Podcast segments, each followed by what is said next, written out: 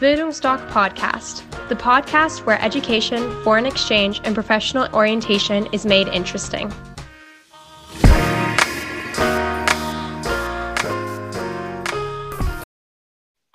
Hallo und herzlich willkommen beim Podcast der Bildungsdoc Academy. Ich bin Horst und ich bin Berater für Auslandsaufenthalte bei Bildungsdoc.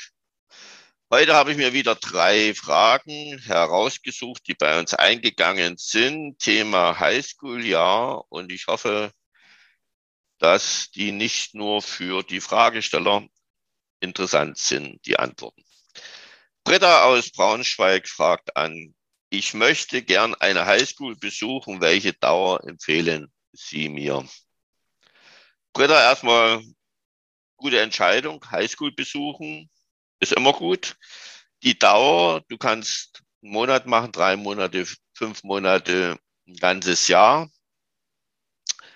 Bedenken solltest du eins, auch deine Eltern, die Investitionskosten sind fast überall gleich für das Highschool-Jahr. Also wir sprechen hier von reinen Kosten, weil ein Highschool-Jahr ist eine Investition in das Kind, in die Bildung, in die Persönlichkeit was oft sehr nachhaltig ist. So, und Hin- und Rückflug muss bezahlt werden. Äh, es ist das Versicherungspaket, Gastfamiliensuche, die ganze Organisation. Wir haben in Ländern äh, Bestimmungen, wo das Visum am Schulplatz gekoppelt ist, weil man darf einheimischen Schülern keinen äh, Schulplatz wegnehmen und, und, und. So, es sind die Organisationen vor Ort, mit denen die deutschen Organisationen zusammenarbeiten dort gibt es einen Austausch und so weiter und so fort. Wo Unterschiede sind bei den Zeiträumen, das ist eben, wenn ich jetzt nur ein halbes Jahr bleibe, muss ich ja für das andere halbe Jahr die Gastfamilien mehr bezahlen. Wir haben nur ein, zwei Programme, wo Gastfamilien bezahlt werden. Ansonsten werden Gastfamilien immer bezahlt, kriegen in der Regel zwischen 400 bis 600 Euro im Monat. So, und das würde dann wegfallen. Das Entscheidende aber, liebe Britta, ist eins,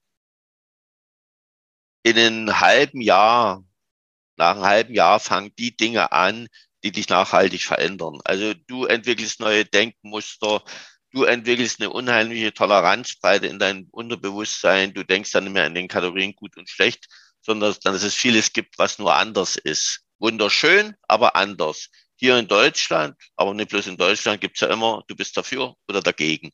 So, und das lernst du, dieses multikulturelle Verständnis, was dann später auch mal für die Unternehmen wertvoll ist, weil die wissen, wenn du jetzt zum Beispiel in Nordamerika dein Highschool-Jahr absolviert hast, können sie sich ohne weiteres nach Afrika, Skandinavien, was gibt's noch, Asien schicken, äh, weil sie wissen, du kommst klar, du kennst die Kultur zwar nicht, aber sagst, okay, ich nehme sie erstmal so an und wenn ich irgendwas nicht verstehe, frage ich. Ich freue mich, die Menschen kennenzulernen.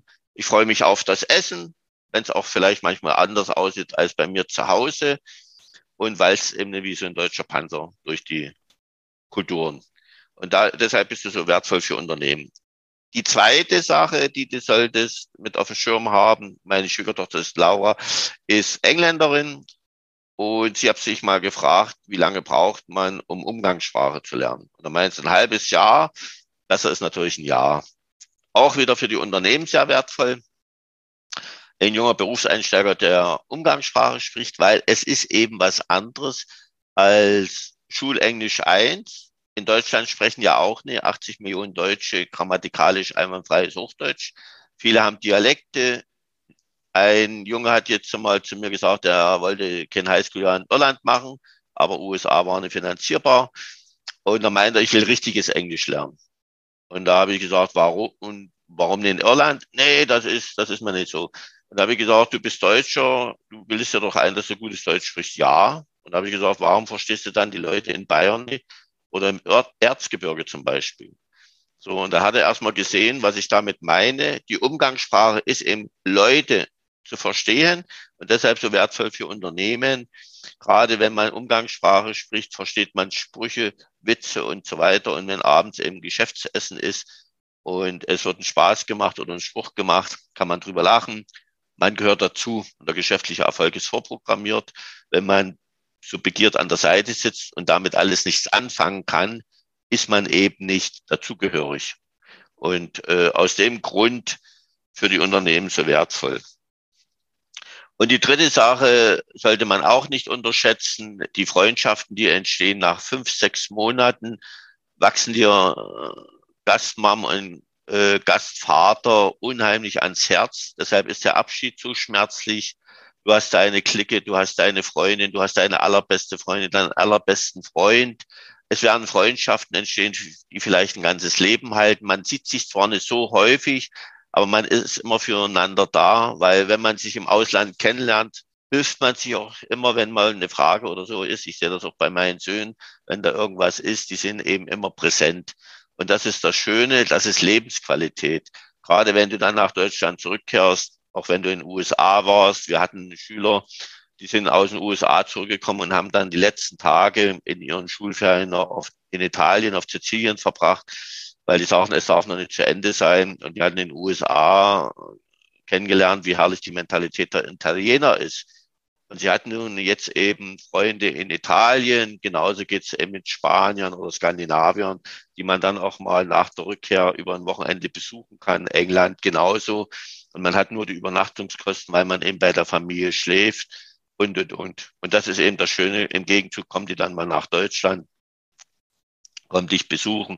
Und das ist alles, was man mit einem Jahr hat.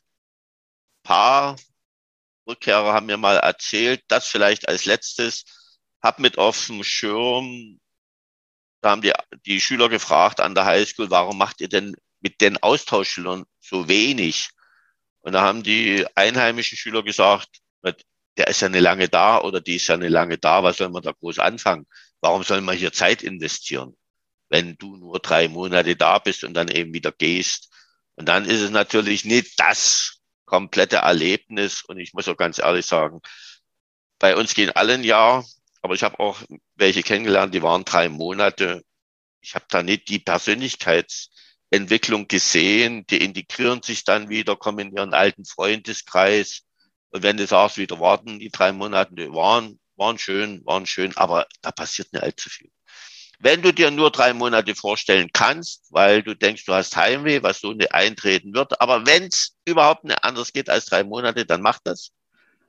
Lecke Blut, und geh dann nach deinem Abi, beziehungsweise nach der Schule, wenn du dann 18 bist, äh, ein Jahr ins Ausland und lernst das dann alles so kennen, wie ich dir das gerade berichtet habe. Allerdings kannst du kein Highschool-Jahr mehr bei einer Gastfamilie machen, weil 18-Jährige haben zu viele Persönlichkeiten, die finden dann keine Gastfamilie mehr. Okay, Britta, das war etwas ausführlich, aber in drei Sätzen kann man eben sowas nie äh, besprechen.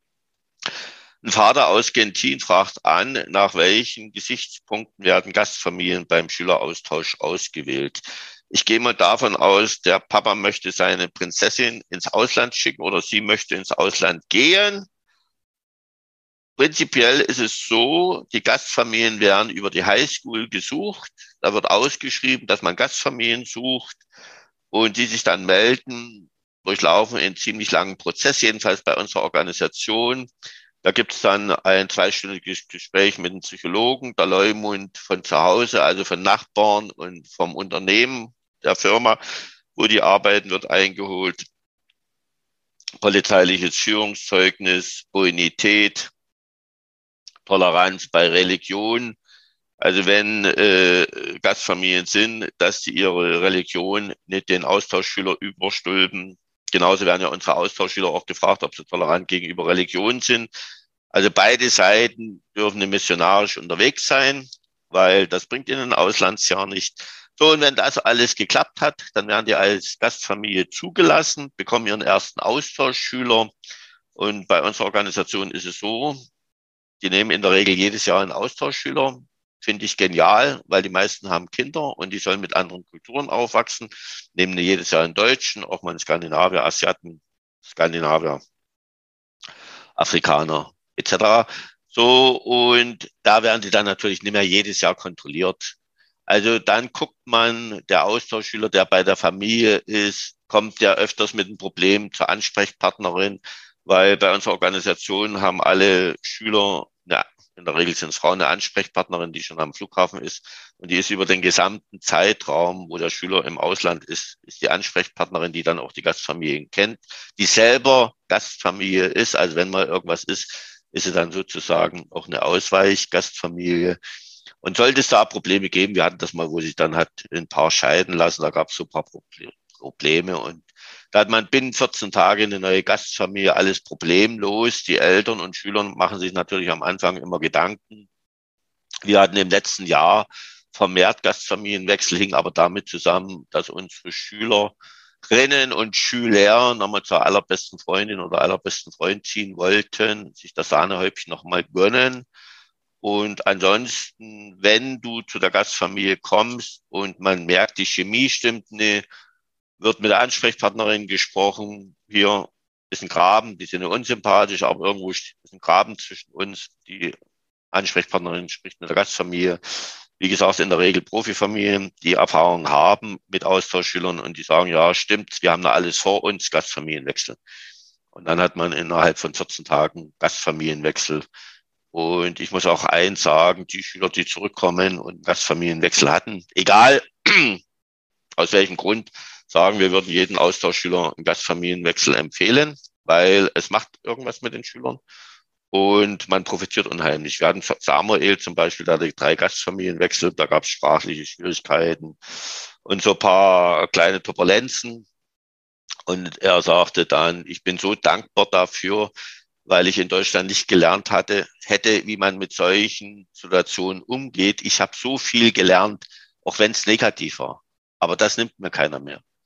Und aus dem Grund äh, sollte man das mit einer, ne, mit einer Leichtigkeit nehmen, aber sich nicht so viele Gedanken drüber machen. In unseren Beratungen sagen wir da auch nochmal was drüber.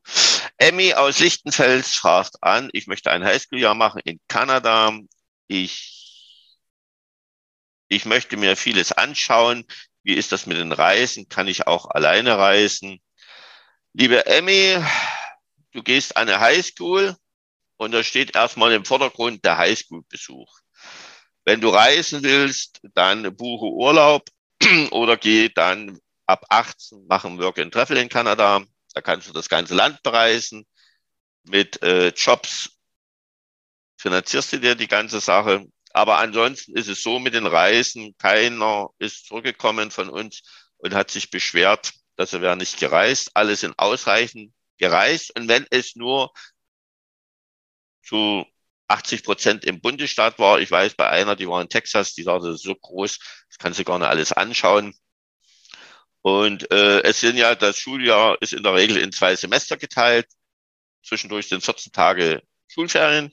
Die Rückkehrer sagen auch, im Ausland gibt es nicht so viele Ferien, unterschiedliche Schulferienformen wie in Deutschland.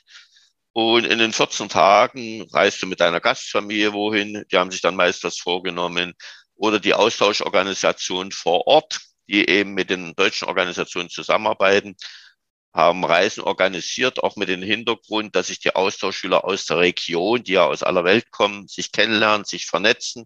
Gerade unsere Schüler machen sehr viel mit Einheimischen, weil die eben zum Beispiel das Original Englisch lernen wollen. Und diese Reisen nutzen sie dann eben, um die Austauschschüler aus der Region kennenzulernen. Da werden auch immer wieder Veranstaltungen gemacht. Das funktioniert sehr gut. Und glaube mir ganz einfach, Emi, du wirst so viele Eindrücke haben und wenn das an der Highschool ist, egal wo, es ist so viel Neuland für dich. Geh ganz einfach davon aus, das Reisen wird nach ganz wenigen Tagen in den Hintergrund rücken, weil du hast so viele äh, neue Erlebnisse durch die neue Kultur, die Sprache kennenlernen, verstehen und, und, und. Und aus dem Grund wird es für dich wie für alle das unvergessliche Jahr und du wirst zurückkommen und sagen, ich habe so viel gesehen. Okay, liebe Zuhörer und Zuhörerinnen, das war's wieder für heute. Ich hoffe, es war für alle was dabei. Ich würde mich freuen, wenn wir uns vielleicht mal beim persönlichen Beratungsgespräch kennenlernen. Rufen Sie an, Büro Dresden. Wir machen auch Online-Beratungen. Ansonsten, wie immer, habt viel Spaß am Leben. Bis zum nächsten Mal. Euer Horst. Ciao.